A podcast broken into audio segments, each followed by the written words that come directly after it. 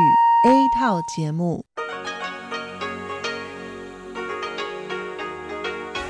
ที่นี่สถานีวิทยุเรดิโอไต้หวันอินเตอร์เนชันแนล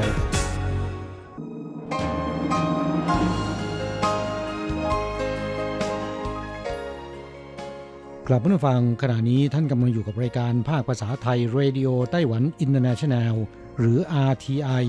ออกกระจายเสียงจากกรุงไทเปไต้หวันสาธารณรัฐจีน เป็นประจำทุกวันนะครับ นอกจากรับฟังทางเครื่องรับวิทยุได้แล้ว ยังสามารถรับฟังรายการผ่านระบบออนไลน์ได้ที่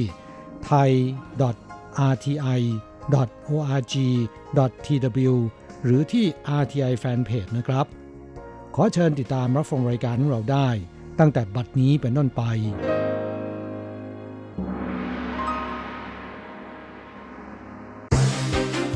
ลำดับแรก ขอเชิญติดตามรับฟัง ข่าวประจำวัน สวัสดีค่ะ คุณผู้ฟังที่เคารพ ช่วงของข่าวประจำวันจากรายการเรดิโอไต้หวันอินเตอร์เนชันแนล ประจำวันจันทร์ที่ 9 มีนาคม พุทธศักราช 2563 สำหรับข่าวไต้หวันมีดิฉันการจยากริชยาคมเป็นผู้รายงานค่ะ หัวข้อข่าวมีดังนี้ ชาวเน็ตไต้หวันเดือดลั่นนักดนตรีชาวออสซี่ ติดโควิด -19 ที่มาแสดงคอนเสิร์ต ต้องขอโทษไต้หวัน สภาวิจัยแห่งชาติไต้หวันประกาศความสำเร็จ คิดค้นผลิตชุดทดสอบเชื้อโควิด -19 รู้ผลเร็วจาก 4 ชั่วโมง ลดเหลือ 15 นาที ไต้หวันเตรียมออกมาตรการจำหน่ายหน้ากากอนามัยแบบใช้บัตรยืนยันตน 2.0 เพิ่มช่องทางสั่งจองล่วงหน้าผ่านออนไลน์ เริ่มวันพฤหัสนี้ ไม่จำเป็นอย่าไปต่างประเทศ เสี่ยงโควิด -19 รัฐมนตรีสาธารณสุขชี้ ไต้หวันค่อนข้างปลอดภัย แรงงานต่างชาติที่ครบสัญญาต้องการเปลี่ยนนายจ้าง สามารถหางานได้ที่ศูนย์บริการจัดหางานของรัฐ ต่อไปเป็นรายละเอียดของข่าวค่ะเบรตต์ ดีน วัย 58 ปี นักดนตรีและผู้ประพันธ์เพลงชื่อดังชาวออสเตรเลีย เพื่อแสดงคอนเสิร์ตร่วมกับวงเบอร์ลินฟิลฮาร์โมนิกออเคสตราและไต้หวัน National Symphony Orchestra เมื่อวันที่ 29 กุมภาพันธ์และวันที่ 1 มีนาคมที่ผ่านมา จากนั้นเดินทางกลับไปออสเตรเลีย ถูกตรวจพบว่าติดเชื้อไวรัสโควิด -19 และนำตัวส่งโรงพยาบาลในเมืองแอดิเลดโดยทางบริษัทต้นสังกัดของเขาอินเตอร์มิวสิก้ายืนยันข่าวนี้เมื่อวันพฤหัสบดีที่ผ่านมา ส่งผลให้ชาวไต้หวันกว่า 100 คน ที่มีประวัติการสัมผัสติดต่อกับเรดดีน ต้องถูกกักโรคในที่อยู่อาศัย บรรดาชาวเน็ตไต้หวันจำนวนมากส่งข้อความไปถล่ม Facebook ส่วนตัวของเขา เพื่อต่อว่าเรื่องที่ป่วย แต่ไม่ยอมสวมหน้ากากอนามัย ติดต่อกับผู้คนมากมายขนาดนี้ หากเบรดดีและต้นสังกัดมีความจริงใจ ควรออกมาแสดงความขอโทษไต้หวัน เมื่อวันอาทิตย์ที่ 8 มีนาคมที่ผ่านมาเบรดดีนประกาศผ่านบริษัทต้นสังกัดว่า ขณะที่ตนเดินทางมาไต้หวันได้ไปหาหมอแล้ว หมอได้ตรวจวินิจฉัยว่า ตนติดเชื้อหลอดลมอักเสบเล็กน้อย และจ่ายยาให้ ซึ่งหมอก็ยืนยันกับตนว่าไม่ต้องตรวจคัดกรองโรคโควิด -19 และเนื่องจากเป็นเชื้อไวรัสที่ไม่สามารถทำนายได้ เมื่อไปในสถานที่ปิด เช่นรถแท็กซี่และโรงแรม ซึ่งเป็นสถานที่สาธารณะ ตนก็สวมหน้ากากอนามัย ด้านศูนย์บัญชาการควบคุมโรคติดต่อไต้หวันเปิดเผยว่า แม้อาการของเบรดดีนขณะขึ้นเครื่องบินจะไม่ปรากฏเป็นที่แน่ชัด แต่จากการตรวจสอบกล้องวงจรปิด พบว่าขณะที่เขาทำกิจกรรมในมหาวิทยาลัยแห่งชาติไต้หวันหรือไถต้า ไม่ได้สวมหน้ากากอนามัย จากกรณีดังกล่าวทำให้ชาวเน็ตส่วนใหญ่ โพสต์ข้อความต่อว่าเบรดดีนว่าเห็นแก่ตัวโกหกอย่างไรก็ตามมีชาวเน็ตไต้หวันบางส่วนที่โพสต์ข้อความให้กำลังใจเขา ให้รักษาสุขภาพ และอย่าไปสนใจคอมเมนต์ที่ไม่สมเหตุสมผล ข่าวต่อไป ไต้หวันต่อสู้กับสถานการณ์การแพร่ระบาดของโรคโควิด -19 อย่างเต็มที่ ล่าสุดเมื่อวันอาทิตย์ที่ 8 มีนาคมที่ผ่านมา สภาวิจัยอะคาเดเมียซินิก้าซึ่งเป็นสภาวิจัยแห่งชาติของไต้หวัน ได้ประกาศความสำเร็จว่า ทีมวิจัยใช้เวลาเพียง 19 วันในการคิดค้น และผลิตชุดทดสอบเชื้อโควิด -19 โดยสามารถย่นระยะเวลาตรวจหาเชื้อไวรัส จากเดิมรู้ผลใช้เวลา 4 ชั่วโมง ลดเหลือเพียง 15 นาทีเมื่อวันที่ 9 มีนาคม นายเลี่ยวจินจื้อ ประธานสภาวิจัยอะคาเดเมียซินิก้า ได้ตอบข้อซักถามในสภานิติบัญญัติ เรื่องเมื่อไรจะสามารถผลิตได้เป็นจำนวนมากเพื่อนำมาใช้ นายเลี่ยวจินจื้อตอบว่า หวังว่าจะสามารถผลิตออกมาได้เร็วที่สุดเท่าที่จะทำได้ แต่จำเป็นต้องผ่านการรับรองทดสอบกับผู้ป่วย และต้องเอาชนะกับอุปสรรคในการผลิตจำนวนมาก อาจมีความยากลำบากที่จะผลิตให้ใช้ได้ทันเดือนเมษายนนี้ไต้หวันโชคดีที่ถือว่ามีจำนวนผู้ติดเชื้อค่อนข้างน้อย แต่ก็ทำให้เป็นอุปสรรคต่อการตรวจทดสอบเช่นกัน เพราะเราไม่มีผู้ป่วยมากพอ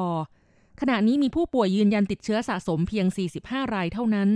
จำเป็นต้องมีสเกลขนาดใหญ่ เพื่อให้ทราบถึงความแม่นยำของการตรวจหาเชื้อ ระดับความไว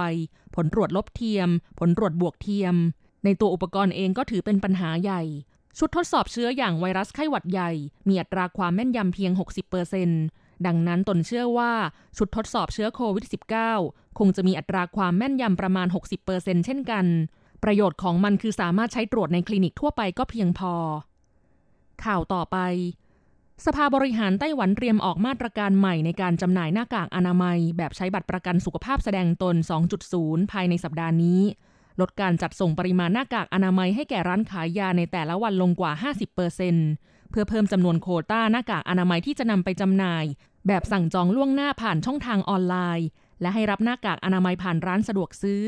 หวังว่าจะช่วยให้ประชาชนที่ต้องการหน้ากากอนามัยซื้อได้รวดเร็วขึ้น ได้รับหน้ากากอนามัยจริง ลดการเข้าคิวต่อแถวนาน ส่วนกลุ่มคนทำงานที่ไม่มีเวลาไปยืนรอต่อแถวเข้าคิวซื้อจากร้านขายยาในวันธรรมดา มีโอกาสที่จะได้รับหน้ากากอนามัยเพิ่มขึ้น โคลาสโยทากา โฆษกสภาบริหารไต้หวันระบุว่า แนวคิดมาตรการ 2.0 สั่งจองล่วงหน้าผ่านออนไลน์ เกิดจาก 1. ปริมาณการผลิตหน้ากากอนามัยเพิ่มสูงขึ้น 2. จากข้อมูลสถิติของบัตรประกันสุขภาพแห่งชาติ และข้อมูลอื่น ๆ ผ่านมาเป็นระยะเวลาหนึ่งแล้วทำให้ทราบว่ากลุ่มคนทำงาน มีอัตราการซื้อหน้ากากอนามัยในวันธรรมดาต่ำจึงต้องมีการปรับเปลี่ยน เพื่อให้ประชาชนที่ไม่สามารถซื้อหน้ากากอนามัยในวันธรรมดา มีโอกาสได้รับหน้ากากอนามัยด้วย ข่าวต่อไป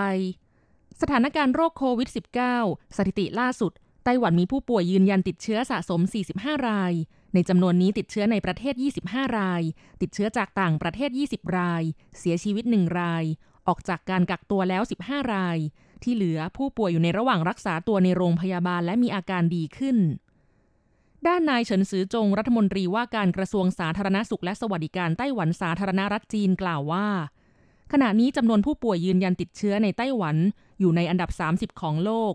หมายความว่ามี 29 ประเทศที่ผู้ป่วยยืนยันติดเชื้อมากกว่าไต้หวัน แสดงให้เห็นว่าไต้หวันค่อนข้างปลอดภัย จึงขอเรียกร้องให้ประชาชน อย่าเดินทางไปยังสถานที่ที่ไม่ปลอดภัย แต่สถานการณ์การแพร่ระบาดของโรคโควิด -19 ทั่วโลกในขณะนี้ค่อนข้างตึงเครียด โดยเฉพาะอย่างยิ่งประเทศในทวีปยุโรปและอเมริกา มีประเทศที่ติดเชื้อแล้ว ทั่วโลก 94 ประเทศ และยังคงแพร่กระจายอย่างต่อเนื่อง ไต้หวันจึงต้องปรับปรุงคำแนะนำการเดินทางไปยังประเทศพื้นที่การแพร่ระบาดอย่างตื่นตัวอยู่เสมอ สถิติล่าสุดวันที่ 9 มีนาคม 2563 เวลา 16 นาฬิกา 35 นาที ทั่วโลกมีผู้ป่วยยืนยันติดเชื้อสะสมรวม 111,140 คน เสียชีวิต 3,832 คนในจำนวนนี้จีนแผ่นดินใหญ่ติดเชื้อ 8,735 คน เสียชีวิต 3,120 คน ฮ่องกงติดเชื้อ 114 คน เสียชีวิต 3 คน มาเก๊าติดเชื้อ 10 คน ส่วนประเทศอื่น ๆ ที่มีผู้ป่วยยืนยันติดเชื้อมากรองจากจีนแผ่นดินใหญ่ ได้แก่ เกาหลีใต้ติดเชื้อ 7,478 คน เสียชีวิต 53 คน อิตาลีติดเชื้อ 7,375 คน เสียชีวิต 366 คนอิหร่านติดเชื้อ 6,566 คน เสียชีวิต 194 คน ฝรั่งเศสติดเชื้อ 1,210 คน เสียชีวิต 9 คน ส่วนประเทศไทยมีผู้ป่วยยืนยันติดเชื้อสะสม 50 คน เสียชีวิต 1 คน ข่าวต่อไป ก่อนหน้านี้เกิดกระแสข่าวผู้ติดเชื้อโควิด -19 รายที่ 32 ในไต้หวัน มีสถานะเป็นแรงงานหลบหนีข้อมูลสถิติจากสำนักงงานตรวจคนเข้าเมืองไต้หวัน นับจนถึงเดือนมกราคม 2563 มีแรงงานต่างชาติหลบหนีในไต้หวันทะลุ 48,000 คน ด้านกลุ่ม NGO แรงงานข้ามชาติระบุว่า ข้อจำกัดที่ไม่ให้แรงงานต่างชาติ เปลี่ยนนายจ้างได้อย่างเสรีนั้น เป็นสาเหตุหลักที่ทำให้เกิดแรงงานต่างชาติหลบหนีอยู่ตามชายขอบของสังคม ด้านกระทรวงแรงงานไต้หวันโต้แย้งว่า ปัจจุบันนี้หากมีคุณสมบัติเข้าเงื่อนไข แรงงานต่างชาติสามารถเปลี่ยนนายจ้างได้ หากจะให้เปลี่ยนนายจ้างได้อย่างเสรี จะส่งผลกระทบต่อเสถียรภาพการจ้างงาน การแก้ไขกฎหมายจำเป็นต้องผ่านประชามติของสังคมแต่ในสัปดาห์นี้ เตรียมหารือเรื่องการแก้ไขข้อกำหนดการเปลี่ยนนายจ้าง องค์กรศูนย์บริการจัดหางานของรัฐ เพื่อให้แรงงานต่างชาติที่ครบสัญญาและต้องการหานายจ้างใหม่ มีช่องทางในการหางานเพิ่มขึ้นอีกหนึ่งช่องทาง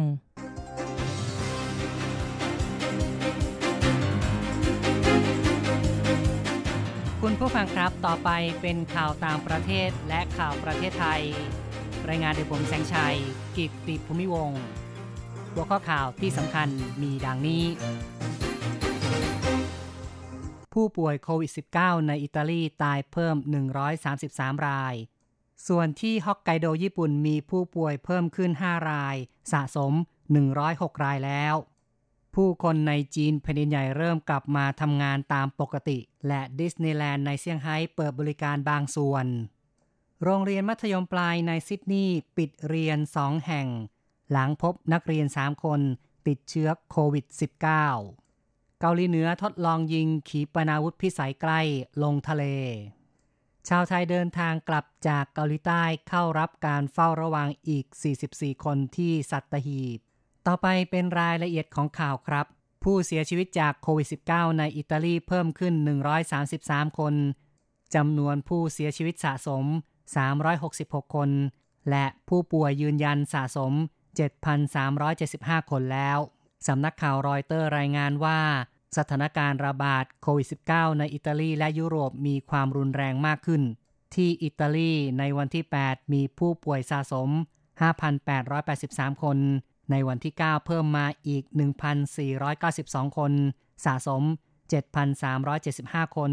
รัฐบาลอิตาลีดำเนินมาตรการควบคุมเข้มงวด ประกาศเขตพื้นที่สีแดง ปิดเมืองในแคว้นลอมบาร์ดี และ 14 จังหวัดภาคเหนือ จนถึงวันที่ 3 เมษายน ซึ่งกระทบต่อประชาชนเกือบ 16 ล้านคน มีการดำเนินมาตรการเข้มงวดตามเรือนจำอาทิเช่น ห้ามครอบครัวเข้าเยี่ยม สร้างความไม่พอใจ จนมีนักโทษลุกขึ้นก่อการจราจน ในเรือนจำสีแห่ง และมีนักโทษเสียชีวิตแล้วหนึ่งคน สถานการณ์ที่ญี่ปุ่นที่ฮอกไกโดมีผู้ป่วยเพิ่มขึ้น 5 ราย สะสม 106 รายแล้ว ข้อมูลในวันที่ 9 ผู้ติดเชื้อในประเทศที่ญี่ปุ่นเพิ่มเป็น 483 คน ซึ่งไม่รวมผู้ติดเชื้อบนเรือ Diamond Princess ที่มี 696 คน มีผู้เสียชีวิต 14 คน จังหวัดที่มีการแพร่ระบาดมากที่สุดคือฮอกไกโด ตามด้วยไอจิและกรุงโตเกียว ที่เกาหลีใต้พบผู้ติดเชื้อเพิ่มขึ้นอีก 69 คนในวันที่ 9ทำให้มียอดผู้ติดเชื้อทั้งหมด 7,382 คน เสียชีวิต 51 คน อย่างไรก็ตาม สถานการณ์ระบาดเริ่มมีแนวโน้มดีขึ้น เนื่องจากผู้ติดเชื้อรายใหม่มีอัตราลดลงเป็นวันที่ 4 ติดต่อกันแล้วสำหรับในสหรัฐจำนวนผู้ติดเชื้อโควิด -19 ยืนยันแล้วเพิ่มเป็น 500 คน มีผู้เสียชีวิตเพิ่มอีก 2 คน ส่งผลให้ยอดผู้เสียชีวิตสะสม 21 คน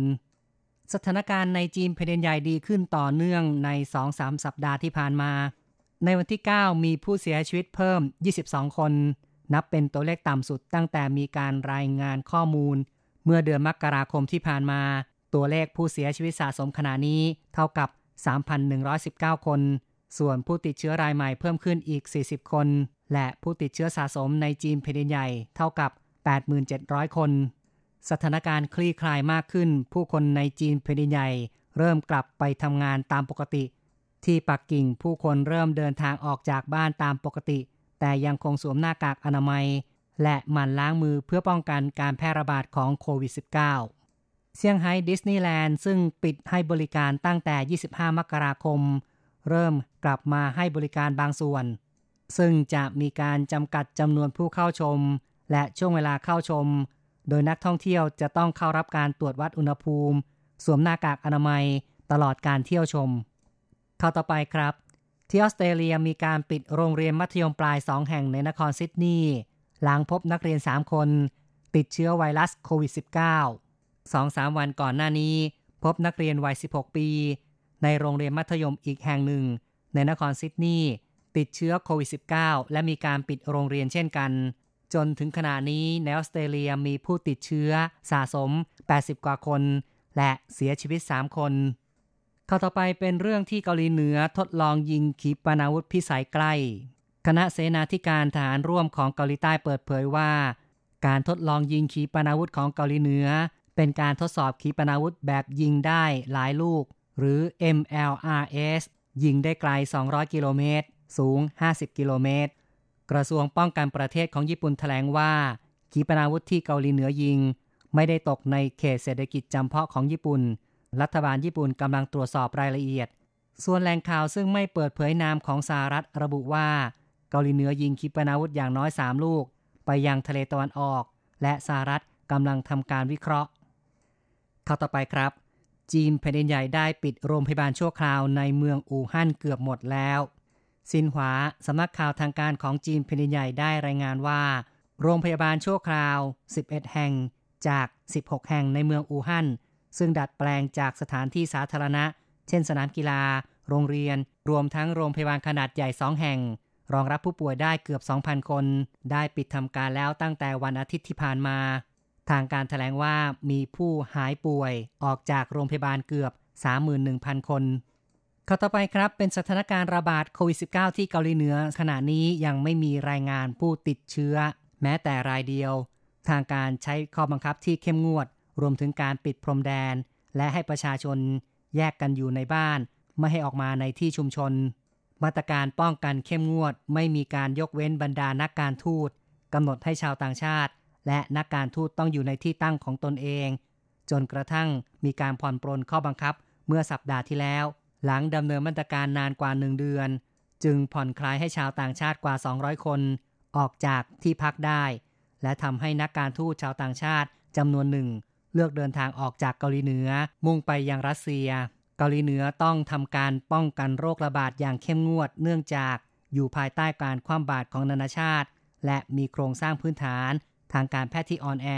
การป้องกันอย่างเข้มงวดจึงเป็นทางเลือกเดียว ในการรับมือกับโรคระบาด ต่อไปติดตามข่าวจากประเทศไทยครับ ชาวไทยเดินทางกลับจากเกาหลีใต้เพิ่มอีก 44 คน เป็นชาย 16 คน และหญิง 28 คน เดินทางด้วยรถบัส2ชั้นจากสนามบินสุวรรณภูมิ ไปถึงกองทัพเรือ กิจการอาคารรับรองสัตหีบอำเภอสัตหีบ จังหวัดชนบุรี ในตอนตีหนึ่งของวันที่ 9 มีนาคม เพื่อเข้าสู่ระบบคัดกรองโรค ที่ศูนย์เฝ้าระวัง ซึ่งปัจจุบันมีแรงงานไทยกลับจากเกาหลีใต้ 187 คน เข้ามาอยู่ในศูนย์ ผ่านการคัดกรอง ด้วยการวัดไข้ ค่าเชื้อแอลกอฮอล์และทำความสะอาดกระเป๋าสัมภาระ รวมทั้งถูกกักตัว 14 วันเพื่อเฝ้าดูอาการ คาดว่าจะมีชาวไทยทยอยเดินทางกลับจากเกาหลีใต้ มายังอาคารรับรองสัตหีบเพิ่มขึ้น ฐานทัพเรือสัตหีบพร้อมรับได้ 400 คน และจะขยายขีดความสามารถรองรับได้ถึง 750 คน ข้อต่อไปนะครับ กระทรวงพาณิชย์ของไทยแถลงผลการจับกลุ่มผู้ค้าหน้ากากอนามัยทำผิดตามพระราชบัญญัติว่าด้วยราคาสินค้าและบริการ มีการตรวจสอบตั้งแต่วันที่ 31 มกราคม มีผู้ถูกจับกลุ่มดำเนินคดีแล้ว 102 ราย ในข้อหาไม่ปิดป้ายแสดงราคา มีโทษปรับไม่เกิน 10,000 บาท และมีความผิดในฐานค้ากำไรเกินควร และกักตุนสินค้า มีโทษหนักจำคุก 7 ปี ปรับสูงสุด 140,000 บาท หรือทั้งจำและปรับ ในส่วนการตรวจจับผู้ค้าออนไลน์ กระทรวงพาณิชย์ได้ร่วมมือกับกระทรวงดิจิทัล เพื่อเศรษฐกิจและสังคม จับกลุ่มไปแล้ว 14 ราย กระทรวงพาณิชย์แถลงด้วยว่าตั้งแต่วันที่ 9 มีนาคม จะตรวจสอบจับกลุ่มผู้จำหน่ายหน้ากากอนามัย เกินราคาที่กฎหมายกำหนดชิ้นละ 2 บาท 50 สตางค์หากพบผู้กระทำผิด จะถูกดำเนินคดี ข้อหาจำหน่ายหน้ากากอนามัยเกินราคาตามกฎหมายกำหนด โทษจำคุกสูงสุด 5 ปี ปรับ 1 0 0 0 0แบาท หรือทั้งจำทั้งปรับ หากพบผู้กระทำผิดขายแพงเกินจริง และกักตุนสินค้า จะได้รับโทษหนักกว่าคือจำคุก 7 ปี ปรับ 140,000 บาท หรือทั้งจำทั้งปรับ อีกข่าวหนึ่งครับ เป็นเรื่องที่ Airport Link จับมือกับโรงพยาบาลศิริราชร่วมกันต้านโควิด -19 บริษัทรถไฟฟ้ารฟทจำกัด ซึ่งเป็นผู้ให้บริการ Airport Link เปิดเผยว่า จากการระบาดของโควิด -19 ผู้คนแตกตื่นและระมัดระวัง เพื่อเป็นการสร้างความมั่นใจให้แก่ประชาชน ได้ร่วมมือกับทางโรงพยาบาลศิริราช ร่วมกันทำความสะอาดฆ่าเชื้อบนขบวนรถไฟฟ้า ใช้มาตรฐานการฆ่าเชื้อ ในห้องผ่าตัดเพื่อทำความสะอาด ทางโรงพยาบาลยังได้เก็บตัวอย่างเชื้อโรคทุกประเภทที่ติดอยู่ในขบวนรถนำร่องหนึ่งขบวน ที่ราวจับ พนักเก้าอี้ หูจับ ราวจับประตูเพื่อไปตรวจ และจะรายงานผลภายในสัปดาห์นี้ คุณผู้ฟังครับต่อไปเป็นรายงานอัตราแลกเงิน อ้างอิง ตอนบ่าย วันที่ 9 มีนาคม โอนเงิน 10,000 บาท ใช้ 9,750 เหรียญไต้หวัน แลกซื้อเงินสด 10,000 บาท ใช้ 1,100 เหรียญไต้หวัน และโอนเงิน1เหรียญสหรัฐใช้ 30.14 เหรียญไต้หวัน ข่าวจาก RTI จบลงแล้วครับ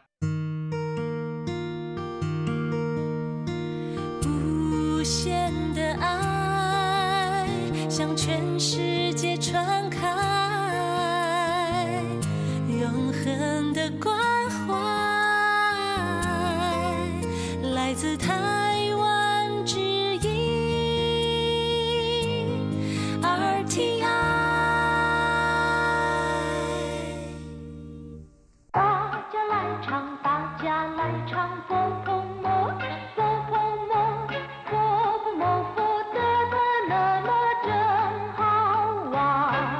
สวัสดีครับเพื่อนผู้ฟัง พบกันในวันนี้เราจะมาเรียนสนทนาภาษาจีนกลางภาคเรียนที่สองบทที่ 8 ของแบบเรียนชั้นต้น บทที่ 8 ปี เปรียบเทียบ หรือแปลว่ากว่า ในบทนี้เราจะมาเรียนรู้คำสนทนาในภาษาจีนกลางที่เกี่ยวกับการเปรียบเทียบระหว่างคน สัตว์ หรือว่าสิ่งใด ๆ ก็ตาม เป็นคำสนทนาที่เป็นประโยชน์ต่อเพื่อนผู้ฟังเป็นอย่างยิ่ง อันดับแรกมาฟังคุณครูอ่านบทเรียนในจังหวะปกติ และอย่างช้าๆอย่างละหนึ่งรอบก่อน ขอให้เพื่อนผู้ฟังอ่านตามด้วย 第八课，比一课文。今天热不热？今天不太热，跟昨天比怎么样？跟昨天比，今天没有昨天那么热，昨天比今天热多了。今天热不热？ 今天不太热，跟昨天比怎么样？跟昨天比，今天没有昨天那么热，昨天比今天热多了。第八课ปีการเปรียบเทียบหรือแปลว่ากว่าคำว่าปีเป็นคำที่เปรียบเทียบสิ่งของสภาพการคนสัตว์หรืออะไรก็ได้นะครับ ที่เราจะนำมาเปรียบเทียบกัน เช่นว่า我比他高ผมสูงกว่าเขา他比我矮เขาเตี้ยกว่าผม หรือจะพูดว่า ปี่เจ้าก็ได้นะครับ มีความหมายคล้ายๆกัน แต่ว่าการใช้อาจจะแตกต่างกันนิดนึง ยกตัวอย่างเช่น ประโยคที่อธิบายไปแล้วเมื่อสักครู่นี้ คือผมสูงกว่าเขาหัวปี่ทาเกา จะพูดอีกอย่างหนึ่งเป็นหัวเกินท่าปี่หัวปี่เจ้าเกา ถ้าเทียบระหว่างผมกับเขา ผมสูงกว่า เห็นไหมล่ะครับ มีความหมายในทำนองเดียวกัน นั่นก็คือผมสูงกว่า แต่ว่าวิธีการใช้ไม่ค่อยเหมือนกันนะครับ ครับสำหรับรายละเอียดของคำว่า ปี ซึ่งยังมีความหมายอย่างอื่นๆ อีกหลายอย่างด้วยกัน ประเดี๋ยวในช่วงอธิบายความหมายของคำศัพท์ใหม่ ค่อยมาอธิบายอย่างละเอียดกันอีกครั้งหนึ่ง ช่วงนี้เราไปดูความหมายของคำสนทนาในบทนี้กันก่อน今天热不热วันนี้ร้อนหรือไม่ร้อน หรือวันนี้ร้อนหรือไม่今天ก็คือวันนี้热แปลว่าร้อน 热不热ก็คือร้อนหรือไม่ร้อน今天不太热วันนี้ไม่ค่อยร้อน不太热ก็คือไม่ค่อยร้อน หรือไม่ร้อนเท่าไหร่ แสดงว่าวันนี้ยังร้อนอยู่บ้างนะครับ แต่ถ้าหากว่าไม่ร้อนเลยเนี่ยควรจะพูดว่า今天不热แต่ถ้าวันนี้ร้อนมากเนี่ยควรจะบอกว่า今天很热跟昨天比怎么样 ถ้าเทียบกับเมื่อวานเป็นอย่างไร เกินแปลว่ากับ แปลว่าและ跟昨天比ถ้าเทียบกับเมื่อวาน昨天ก็คือเมื่อวาน เมื่อกี้เรียนไปแล้วว่า今天คือวันนี้คำว่า昨天ก็คือเมื่อวาน ส่วนมะรืนนี้คือ后天และพรุ่งนี้คือ明天跟昨天比怎么样คำว่า怎么样แปลว่า เป็นอย่างไรบ้าง 跟昨天比今天没有昨天那么热昨天比今天热多了ถ้าเทียบกับเมื่อวาน วันนี้ไม่ร้อนเหมือนกับเมื่อวาน เมื่อวานร้อนกว่าวันนี้มาก跟昨天比ถ้าเทียบกับเมื่อวาน今 今天没有昨天那么热วันนี้ไม่ร้อนเหมือนกับเมื่อวาน 昨天比今天热多了เมื่อวานร้อนกว่าวันนี้มากครับผู้ฟังหลังจากที่ทราบความหมายแล้วนะครับ ต่อไปขอให้เปิดไปที่หน้า 36 ของแบบเรียน เราจะไปเรียนรู้คำศัพท์ใหม่ๆในบทเรียนนี้ ซึ่งมีอยู่เพียงสองคำเท่านั้นนะครับ ก่อนอื่นเรามาฟังคุณครูอ่านคำศัพท์ก่อน 二生字热热比比 ครับผู้ฟังศัพท์ใหม่ๆในบทเรียนนี้มีเพียงแค่สองคำเท่านั้นนะครับคำแรกก็คือ เร่อแปลว่าร้อน แปลว่าความร้อน หรือว่าอุณหภูมิสูง เรียกว่า เร่อซึ่งตรงข้ามกับคำว่าเหลินที่แปลว่าหนาว เช่นว่า เร่อสวยแปลว่าน้ำร้อน ถ้าเป็นเร่อสวยผิง ก็คือกระติกน้ำร้อน เทียนชี่เร่อแปลว่าอากาศร้อน เร่อลั่งแปลว่า คลื่นความร้อน นอกจากแปลว่าร้อนแล้วนะครับคำว่าเร่อยังมีความหมายอื่นๆ อีกมากมาย อย่างเช่นว่า เร่อชินไม่ได้แปลว่า หัวใจที่ร้อนๆนะครับ แต่แปลว่า มีความกระตือรือร้น หรือว่ามีความรัก มีความเร่าร้อนต่อสิ่งที่ทำเรียกว่า เร่อชินอย่างเช่นว่า มีนิสัยชอบช่วยเหลือคนอื่น เราเรียกเขาว่าท่าเขินเร่อชินเร่อเน่าแปลว่า คึกคัก หรือว่ามีชีวิตชีวา เร่อตู้แปลว่าความกระตือรือร้นในการทำงาน อย่างเช่นว่า他这个人工作只有三分钟的热度เขาคนนี้ เวลาทำงานมีความกระตือร้นเพียงสามนาทีแรกเท่านั้น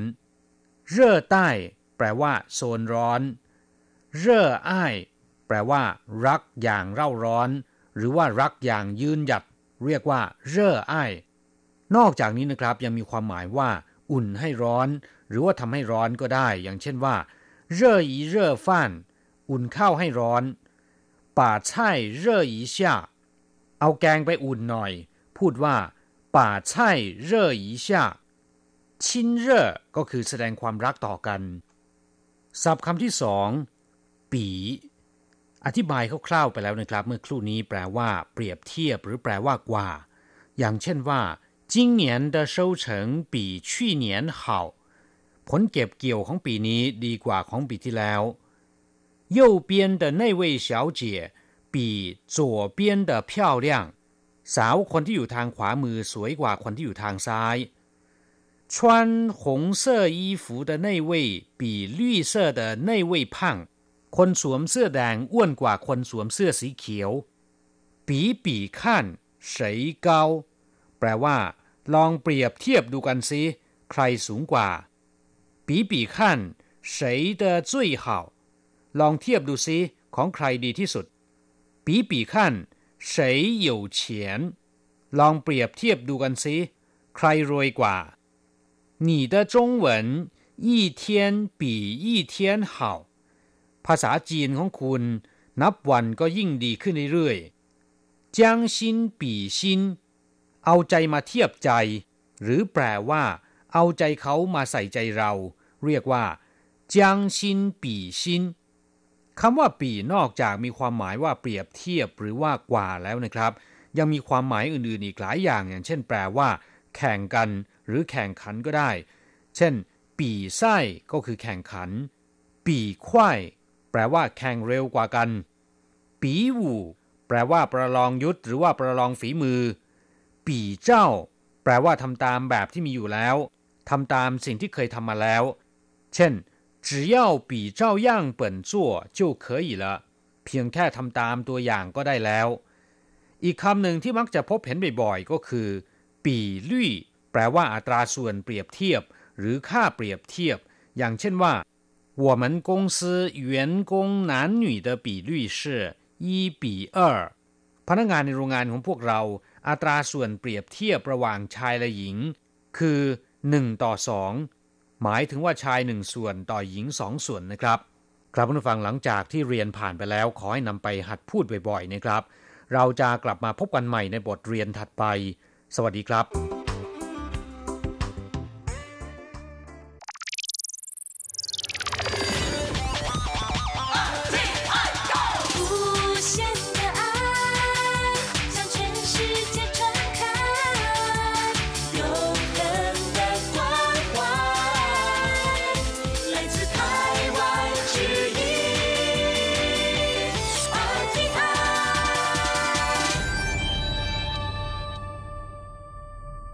ครับคุณครับขณะนี้คุณกำลังติดตามรับฟังรายการภาคภาษาไทยจากสถานีวิทยุ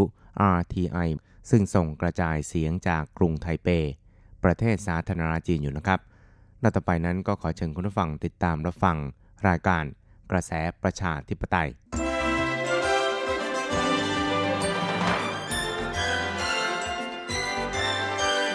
กระแสประชาธิปไตย ประชาธิปไตยนำเราสู่ความหวัง ขอต้อนรับคุณผู้ฟังสู่กระแสประชาธิปไตย โดยกฤษณัยสายประพาส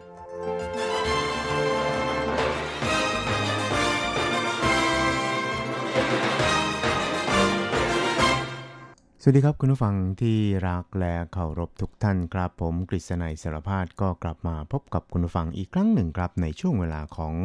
กระแสประชาธิปไตยนะครับ ซึ่งก็จะพบกับคุณผู้ฟังเป็นประจำทุกสัปดาห์ครับ ในค่ำวันจันทร์แล้วก็เช้าวันอังคาร 3 ครั้งด้วยกันครับก็จะนำเอาเรื่องราวความเคลื่อนไหว ที่น่าสนใจทางด้านการเมืองในไต้หวันในช่วงที่ผ่านมา มาเล่าสู่ให้กับคุณผู้ฟังได้รับฟังกันนะครับ ครับสัปดาห์นี้นะครับก็แน่นอนนะครับว่าก็คงจะเกี่ยวข้องกับเรื่องราวของการระบาดของไวรัสโควิด -19 นะครับหรือที่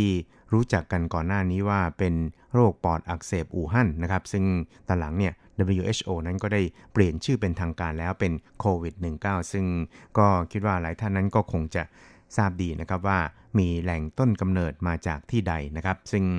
แล้วก็มีการระบาดอย่างรุนแรงที่สุดในโลกเนี่ยนะครับก็คือมีผู้ติดเชื้อเนี่ยประมาณ 8-9หมื่นคนแล้ว แล้วก็มีผู้เสียชีวิตนับพันนะครับ ซึ่งตอนนี้เนี่ยในเมืองจีนนั้นก็มีข่าวออกมานะครับว่า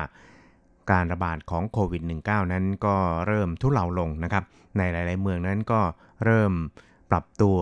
มีการใช้ชีวิตกันเป็นปกติสุขนะครับ แต่ว่าก็คงอาจจะต้องค่อยๆเป็นค่อยๆไปนะครับ ซึ่งในเรื่องนี้นั้นก็คงจะต้องติดตามกันต่อไปนะครับว่า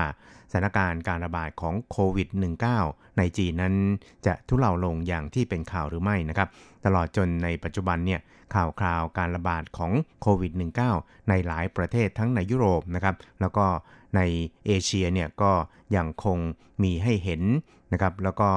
ได้ยินได้ฟังมาจากข่าวรายงานต่างๆเนี่ยนะครับมากมายโดยเฉพาะอย่างยิ่งที่เกาหลีใต้กับญี่ปุ่นนะครับตอนนี้ก็เริ่มแพร่กระจายไปยังออสเตรเลีย ก็ปรากฏว่าเอ่อเป็นที่วิตกกังวลของบุคคลโดยทั่วไปนะครับครับสำหรับวันนี้ครับเรามาดูกันที่ข่าวคราวเกี่ยวกับในช่วงที่ผ่านมาเนี่ยนะครับก็คือสัปดาห์ที่แล้วเนี่ยปรากฏว่ามีนักท่องเน็ตในไต้หวันเนี่ยนะครับก็เรียกว่าเป็น เพจของออชาวไต้หวันรายหนึ่งนี่นะครับ ก็ได้นำเอาข่าวเก่านะครับ ที่เป็นข่าวของการประชุม WHO หรือว่าองค์การอนามัยโลกเมื่อวันที่ 6 กุมภาพันธ์ที่ผ่านมาเนี่ยนะครับที่มีการประชุมของ WHO แล้วก็มีการกล่าวสุนทรพจน์นะครับ หรือว่ากล่าวแสดงความคิดเห็นของตัวแทนจากประเทศไทย ที่ได้เสนอแนะว่าหากทาง WHO เนี่ยนะครับ มีความเห็นว่า การห้ามการเดินทางของบรรดาประเทศต่างๆเนี่ยนะครับเป็นสิ่งที่ผิดพลาดนะครับหรือว่าเป็นนโยบายที่ไม่ถูกต้องเนี่ยนะครับ ก็เสนอว่าควรจะไปจัดการประชุมของ WHO ที่เมืองจีนนะครับ หรืออาจจะไปที่อู่ฮั่นเลยนะครับถ้าหากว่าให้ดีเนี่ยก็น่าจะไปปักกิ่ง แล้วก็ไปทัศนศึกษาไปเยี่ยมชมกำแพงเมืองจีนด้วยนะครับ ครับซึ่งข่าวดังกล่าวเนี่ยนะครับ ก็มีการ เผยแพร่นะครับแล้วก็มีการแชร์กันในโซเชียลมีเดียในไต้หวันเนี่ยอย่างมากมายเลยทีเดียวนะครับ แล้วก็รู้สึกว่าเป็นการตอกหน้าเลขาธิการของ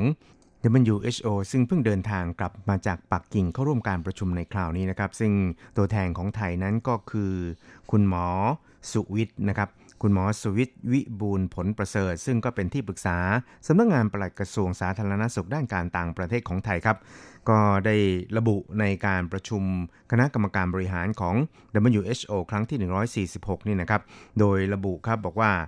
ข้อแนะนำขององค์การอนามัยโลกที่ไม่ให้จำกัดการเดินทางออกจากพื้นที่ระบาดของโรคโคโรนาไวรัส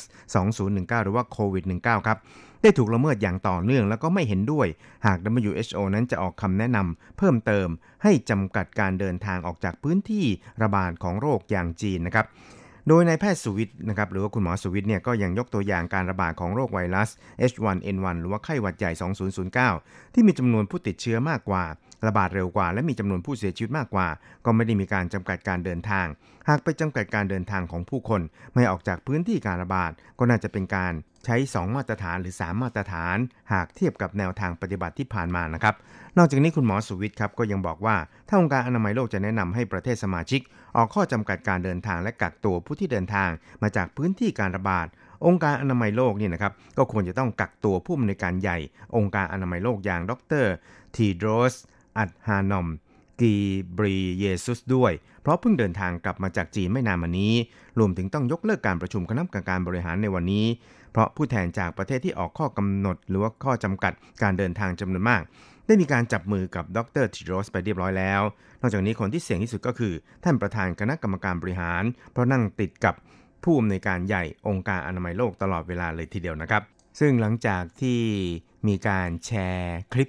นะครับการปราศัยของนายแพทย์สวิตในโซเชียลมีเดียในไต้หวันนี่นะครับ ก็ปรากฏว่า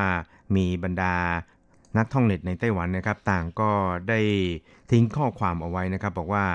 ผู้แทนไทยเปรี้ยวจริง ๆ แล้วก็บอกว่าเป็นเสมือนกับต้มยำกุ้งแบบไทย ๆ เลยทีเดียว แถมยังบอกอีกครับบอกว่าสุดยอดจริง ๆ ซึ่งก็ทำให้ตัวแทนของอินเดียนั้น อดไม่ได้ที่จะ หัวเราะงอหายเลยทีเดียวนะครับ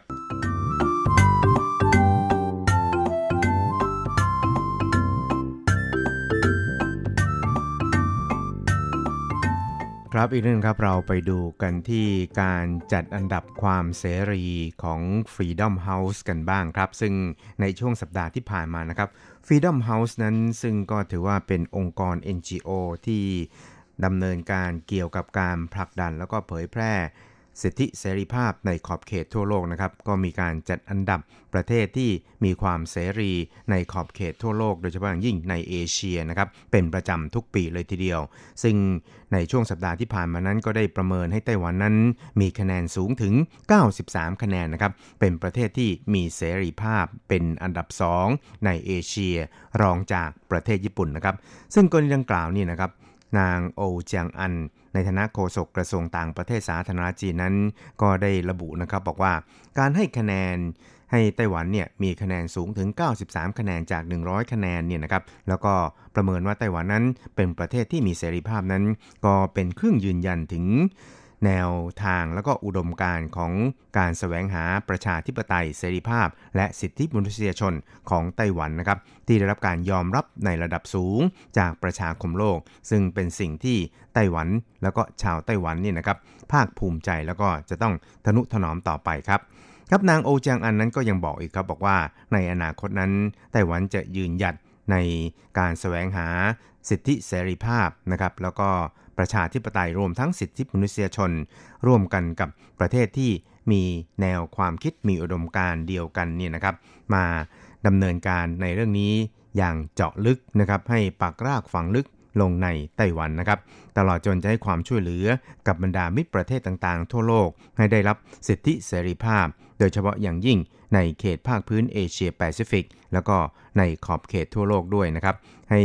มีความเจริญรุ่งเรือง แล้วก็ มีสิทธิเสรีภาพอย่างทั่วโลกนะครับ ครับทั้งนี้นะครับ Freedom House นั้นก็ประกาศ Freedom in the World 2020 ซึ่งไต้หวันนั้นก็ได้รับการประเมินในอันดับ 2 ของทวีปเอเชียรองจากญี่ปุ่นนะครับ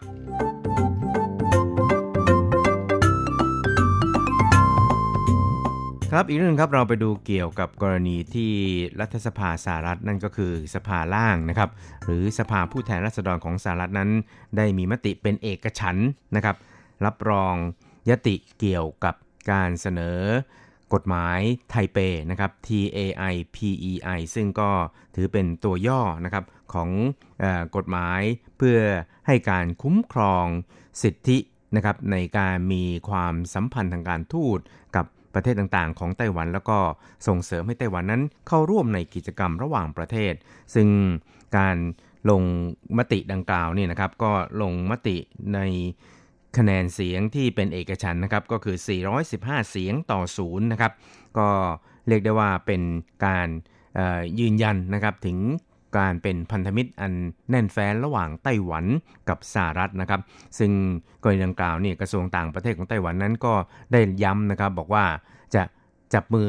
ให้ความร่วมมือกับสหรัฐต่อไปอย่างแข็งขันครับสำหรับในส่วนของท่านประธานาธิบดีไช่อิงหวนนะครับ ก็ได้ย้ำนะครับบอกว่าไต้หวันกับสหรัฐนั้นเป็นหุ้นส่วนความร่วมมือของทั่วโลกนะครับ แล้วก็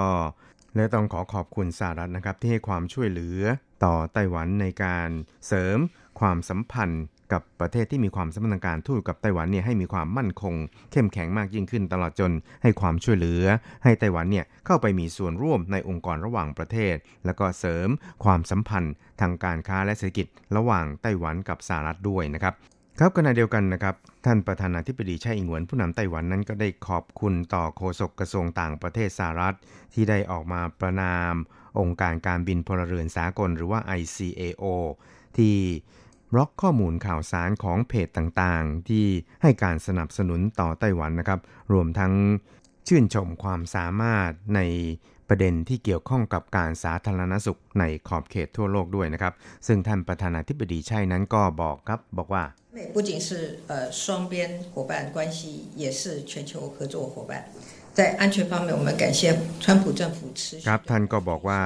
ไต้หวันกับสหรัฐนั้นไม่เพียงแต่เป็นหุ้นส่วนในระดับทวิภาคีเท่านั้น แต่ว่าเป็นหุ้นส่วนทางด้านความร่วมมือในระดับขอบเขตทั่วโลกด้วย ไม่ว่าจะเป็นในแง่ของความปลอดภัย แล้วก็ต้องขอบคุณรัฐบาลของท่านประธานาธิบดีโดนัลด์ทรัมป์แห่งสหรัฐที่อนุมัติจำหน่ายอาวุธให้แก่ไต้หวันนะครับ แล้วก็ไต้หวันเนี่ย ก็จะดำเนินการพัฒนาเสริม ความสามารถในการป้องกันตนเองให้เข้มแข็งมากยิ่งขึ้นนะครับ เสริมความสามารถในการป้องกันประเทศด้วยตนเองนะครับ ทั้งนี้ก็จะเป็นพันธมิตรที่เข้มแข็งของระบอบประชาธิปไตยในภาคพื้นอินโดแปซิฟิกนะครับ ส่วนนายเจมส์มอริทีนะครับประธาน AIT หรือ American Institute in Taiwanนะครับซึ่งก็ถือว่าเป็นตัวแทนของรัฐบาลสหรัฐอย่างเป็นทางการนี่นะครับก็ได้กล่าวขณะเข้าพบท่านประธานาธิบดีไช่อิงหวนเช่นเดียวกันนะครับ โดยได้ย้ำครับบอกว่า Beyond our long-standing commercial and strategic partnership,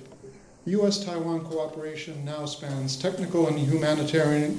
areas that will define ความสัมพันธ์ระหว่างไต้หวันกับสหรัฐในช่วงที่ผ่านมาในระยะยาวนี่นะครับ นอกจากเป็นหุ้นส่วนทางด้านเศรษฐกิจการค้าระหว่างกันแล้ว ความร่วมมือกับสหรัฐกับไต้หวันนั้น ก็ยังได้ขยายไปสู่ทางด้านเทคโนโลยี ทางด้านการให้ความช่วยเหลือเกี่ยวกับสิทธิมนุษยชน เกี่ยวกับทางด้านมนุษยธรรม แล้วก็จะต้องร่วมกันเผชิญหน้ากับ การคุกคามจากการเปลี่ยนแปลงของสภาพอากาศของโลก แล้วก็จะต้องร่วมกันส่งเสริมให้ทั่วโลกก้าวไปสู่ความเจริญรุ่งเรือง ร่วมทุกข์ร่วมสุข และในช่วงวาระสองแห่งการดำรงตำแหน่งผู้นำไต้หวันของประธานาธิบดีไช่หงวนนั้น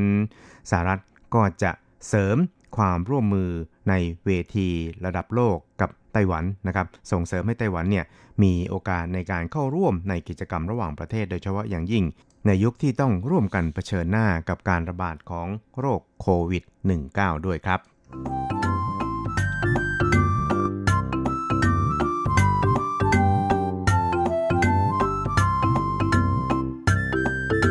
ครับคุณผู้ชมครับเวลาของกระแสประชาธิปไตยโนนี้ก็หมดลงแต่เพียงเท่านี้ครับ เราจะกลับมาพบกันใหม่ในสัปดาห์หน้า สวัสดีครับ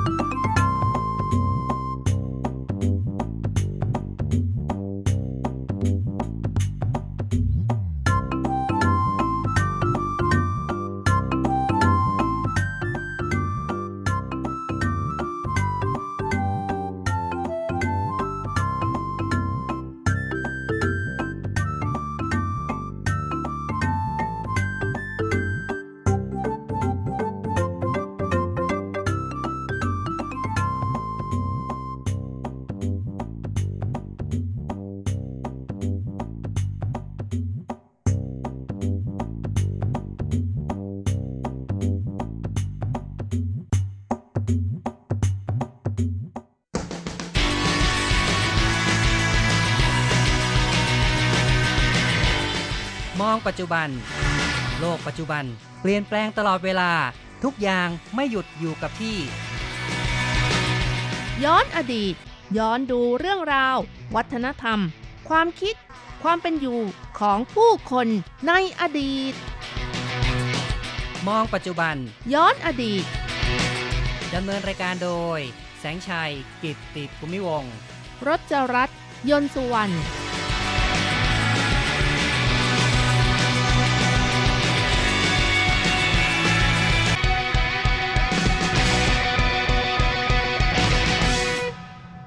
คุณผู้ฟังที่รักครับ พบกันอีกแล้วในมองปัจจุบันย้อนอดีตนะครับ ในวันนี้เราจะมาพูดกันถึงเรื่องของเทพเจ้าที่ปกปักรักษา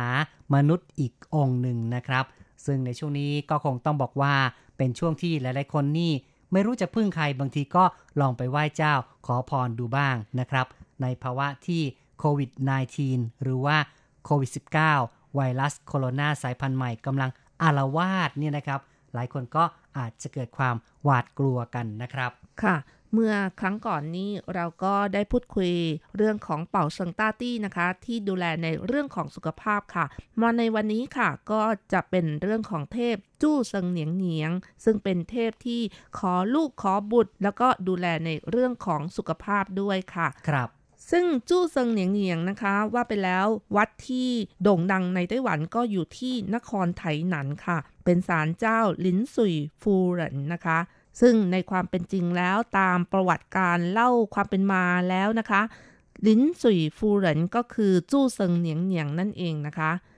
ศาลเจ้าลินสุยฟูเหรินนะคะ ที่อยู่ที่นครไถหนันก็ตั้งอยู่ที่ถนนเจี้ยนเย่ในศาลเจ้าแห่งนี้นะคะ นอกจากมี ลินสุยฟูเหรินแล้วก็ยังมีฮวากงฮวาผัว ซึ่งเป็นเทพที่ช่วยประทานบุตรแล้วก็ลูกให้กับคนที่ไปเส้นไหว้พร้อมทั้งมีโผจูอีก 36 องค์ด้วยค่ะโผจูก็คือเทพที่เป็นผู้ช่วยของหลินสุยฟูเหรินหรือว่าจู้เซิงเหนียงเหนียงนั่นเองค่ะ ครับ เหมือนกับเป็นเทพพดุงคัน ใช่ค่ะนรับแล้วก็มีคนที่จะคอยช่วยพดุงคันด้วยนะครับ จูเซิงเหนียงเหนียงก็คือหมอตำแยนั่นเองนะคะครับในสมัยก่อน เพราะว่าตามตำนานการเล่าแล้วก็คือหมอตำแยค่ะ แล้วก็เอ่อหลังจากที่ท่านเป็นเทพแล้วก็ได้ดูแลในเรื่องของการคลอดบุตร แล้วก็การขอบุตรต่างๆ ด้วยค่ะ วันที่นิยมไปไหว้จู้เซิงเหนียงเหนียงมากที่สุดก็คือ วันคล้ายวันเกิดของจู้เซิงเหนียงเหนียง ซึ่งตรงกับวันที่ 20 เดือน 3 ตามปฏิทินจีน นอกจากนี้แล้วก็ตรงกับวันที่ 7 เดือน 7 ตามปฏิทินจีนก็คือชีซี่นั่นเองนะคะ ซึ่งชีซี่ในวันนี้ค่ะ ก็คนที่เป็นพ่อแม่ของลูกนะคะ ที่มีอายุครบ 16 ปี ก็ถือว่าจะเข้าสู่ผู้ใหญ่นะคะ ก็จะไปกราบไหว้สักการะ เพื่อขอให้จู้เซิงเหนียงเนียง คุ้มครองให้เด็กโตขึ้นอย่างปลอดภัยค่ะ ครับ ก็นับว่าเป็นเทพเจ้าที่มีความพิเศษนิดหนึ่งนะครับ วันที่ผู้คนนิยมไปเส้นไหว้ ไปกราบไหว้นั้นก็ปีหนึ่งคือ 2 วันนี้นะครับ วันที่ไปร่วมฉลองวันเกิดของเทพจูเซิงเหนียงเหนียงนะครับ อีกวันหนึ่งก็เป็นวันชีซี่ชิงเหรินเจียหรือว่า วันแห่งความรักของชาวจีนครับ ค่ะ ซึ่งพิธีกรรมต่างๆ ที่เกี่ยวกับเด็กนะคะที่ครบอายุ 16 ปีค่ะ จะไปกราบไหว้กันที่ศาลเจ้าลินสุยฟูเหรินในเขตนครไทยนั้น ถือว่าเป็นศาลเจ้าที่ดังมากเลยนะคะ มีการออกทีวีกันแบบพูดถึงพิธีกรรมต่างๆ แล้วก็ในไทเปนี่ก็ยังมีวัดที่มี บูชาจู้เซิงเหนียงเหนียงที่ดัง ๆ อย่างเช่น วัดหลงซานซื่อค่ะ พูดถึงหลงซานซื่อหลาย ๆ คนก็คงจะรู้จักกันดีนะครับ เป็นจุดท่องเที่ยวที่นักท่องเที่ยวก็นิยมไปกันมาก เป็นวัดเก่าแก่ตั้ง 280 กว่าปีแล้วนะครับ และที่แห่งนี้ก็มีเทพเจ้าหลายองค์ด้วยกันนะครับค่ะหนึ่งในนั้นก็คือจู้เซิงเหนียงเหนียงที่ว่านะครับ ค่ะ การไปเส้นไหว้เทพเจ้า หรือว่าขอพรที่วัดหลงซานซื่อนะคะ ถือว่าไปครั้งเดียวก็แบบขอได้ทุกอย่างก็ว่าได้นะคะ ไม่ว่าในเรื่องของการค้าสุขภาพ ขอลูก ขอสามี ขอภรรยานะคะอืมคือหมายถึงว่าถ้าไปวัดหลงซานซื่อใช่นะครับค่ะเพราะว่าวัดแห่งนี้ เป็นศูนย์รวมแห่งเทพเจ้าแล้วก็นะครับ ครบวงจรเอ่อที่นี่ก็มีขายของที่ระลึกที่เกี่ยวกับของมงคลทั้งหลายนะคะ ซึ่งเอ่อคนไทยที่มาเที่ยวในไต้หวันก็ชอบมาก ๆ เลยค่ะ มักจะซื้อของที่ระลึกเป็นของมงคลติด ตัวกลับบ้านไป ก็ถือว่าได้รับความนิยมสูงเลยทีเดียวนะคะ เวลาไปซื้อนี่เข้าแถวกันต่อแถวยาว มีภาษาไทยระบุด้วยค่ะแหมนะครับ ก็เป็นบรรยากาศของวัดพุทธพาณิชย์เหมือนกันนะครับ โดยเฉพาะทำการค้าในหมู่นักท่องเที่ยว แล้วก็รวมถึงชาวไทยนะครับ อุตส่าห์แปลไทยให้ด้วยนะครับค่ะ แต่ว่าไปแล้วนะคะของที่ระลึกเหล่านี้ค่ะ ก็ไม่ได้ราคาสูง 20-30 หรือว่าประมาณร้อยกว่า และไม่กี่ร้อยก็มีนะคะ ก็เรียกว่าจ่ายง่ายว่างั้นเถอะนะครับค่ะวกกลับมาที่จู้เซิงเหนียงเหนียงกันดีกว่าค่ะ เพราะว่าในวันนี้เราจะพูดคุยเกี่ยวกับจู้เซิงเหนียงเหนียงนะคะ ซึ่งจู้เซิงเหนียงเหนียงอย่างที่บอกแล้วค่ะว่า ก็คือหลินสุยฟูเหรินตามเรื่องเล่าเกี่ยวกับที่มานะคะ ในความเป็นจริงคนจีนนะคะ หลังจากที่แต่งงานกันแล้วก็อยากจะมีบุตรเป็นส่วนใหญ่ใช่ไหมคะ ถ้าไม่มีบุตรก็ถือว่าเป็นคนอักตันยู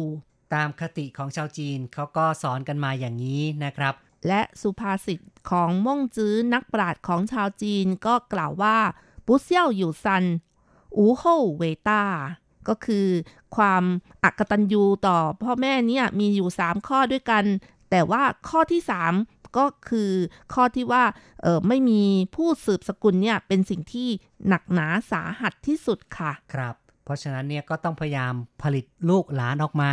จะได้ไม่ถือว่าอักตันยูนะครับ ค่ะเวลาที่ไป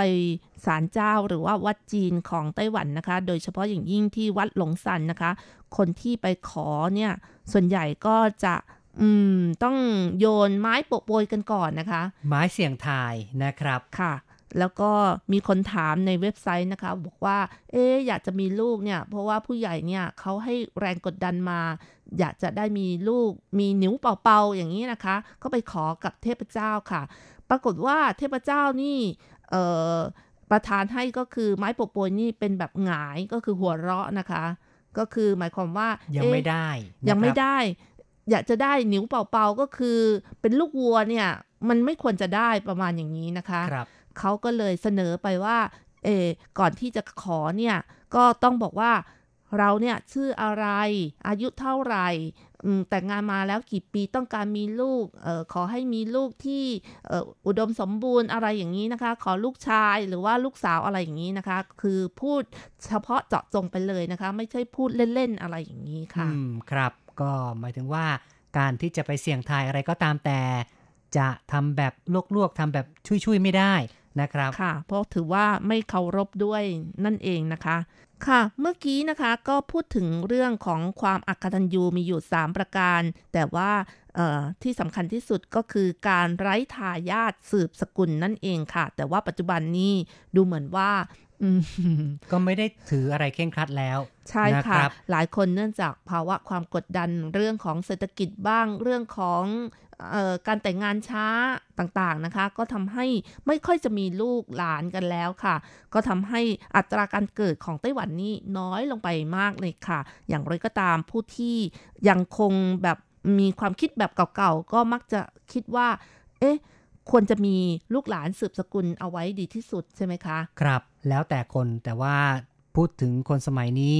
ทั้งอยากจะมีบุตรไม่อยากจะมีบุตรก็เรียกว่ากำกำกึ่งกึ่งนะครับ หลายคนที่แต่งงานแล้วก็ไม่กล้าที่จะมีบุตรจริง ๆ เพราะเขากลัวว่าจะมีแรงกดดันทางด้านเศรษฐกิจนะครับ และเมื่อไม่สามารถเลี้ยงดูให้ดีได้ ก็อย่ามีซะเลยนะครับ คงจะคิดกันในแง่อย่างนี้ด้วยนะครับ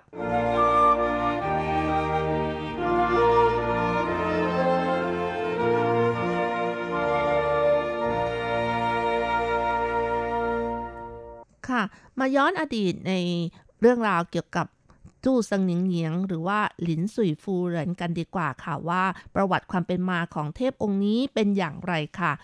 จากการบันทึกของเจี้ยนหนิงฝูนะคะ ซึ่งอยู่ในมณฑลฮกเกี้ยนค่ะ ก็ได้บรรยายลักษณะของเทพองค์นี้ว่า ในสมัยราชวงศ์ซ่งนะคะ ที่เมืองผู่เฉิง มีหญิงตั้งครรภ์คนหนึ่งชื่อฉีชิงเสาค่ะ ตั้งครรภ์มาแล้ว 17 เดือนก็ยังไม่คลอดนะคะ ทุกคนในบ้านต่างวิตกกังวลมากทันใดนั้นก็มีหญิงคนหนึ่งเดินเข้ามาในบ้านแล้วบอกว่า ตัวเองนี้แท้เฉินนะคะ เป็นหมอตำแย เป็นหมอทำคลอด บอกให้หญิงตั้งครรภ์นั้น หาบ้านสองชั้น ชั้นล่างเนี่ยขุดหลุมเอาไว้ แล้วให้หญิงที่คลอดบุตรนั่นน่ะ ไปอยู่ที่ชั้นสองนะคะ แล้วจากนั้นก็เรียกคนใช้เอาไม้มาคอยปกป้องอยู่ข้างล่างค่ะหลังจากนั้นไม่นานหญิงคนนั้นก็คลอดออกมาเป็นงูสีขาวยาวประมาณ 3 เมตรครึ่งโอ้ค่ะโห น่ากลัวอืมค่ะ แล้วก็เลื้อยลงจากชั้นสองลงมาข้างล่างนะคะ คนใช้ก็ใช้ไม้ตีงูจนตาย หญิงที่คลอดก็พ้นอันตรายนะคะ ปรากฏว่าหญิงที่คลอดเสร็จแล้วก็เอาของขวัญมามอบให้กับคนที่ทำคลอดก็คือหมอตำแยนะคะ แต่ว่านางก็ไม่รับนะคะ เพียงแต่ขอพระชนะแล้วก็ให้เขียนคำว่าสีชิงเสามอบให้กับคนทำคลอดที่แท่เฉินนะคะ แล้วก็นางก็ยังบอกว่านางอาศัยอยู่ที่มณฑลฮกเกี้ยนอำเภอกู่เทียน แล้วก็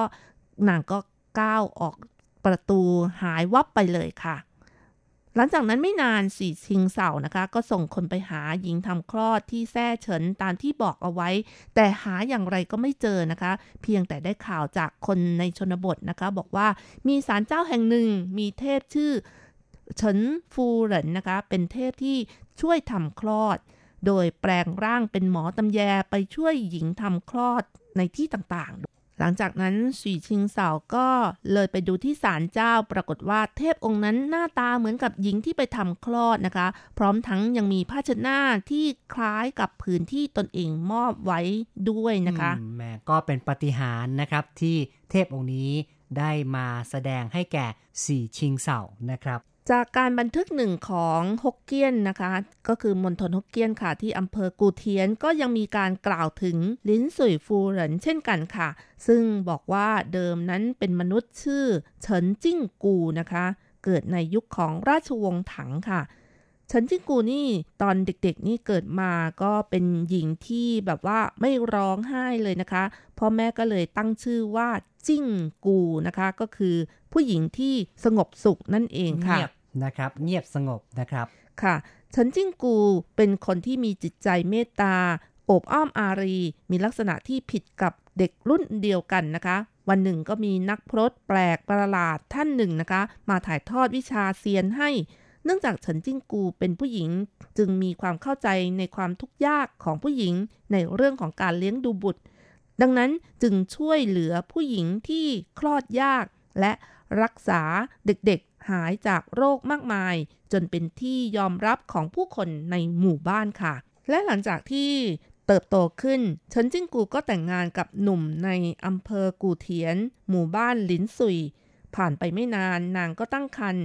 นางได้ยินข่าวของงูร้ายที่คอยกินเด็ก นึกในใจว่าจะต้องจัดการปีศาจงูร้ายนี้ ขณะนั้นเกิดภัยแล้งในหมู่บ้านซะด้วยนะคะ เนื่องจากงูปีศาจสมรู้ร่วมคิดกับลิงและกระต่ายที่เป็นปีศาจด้วยนะคะ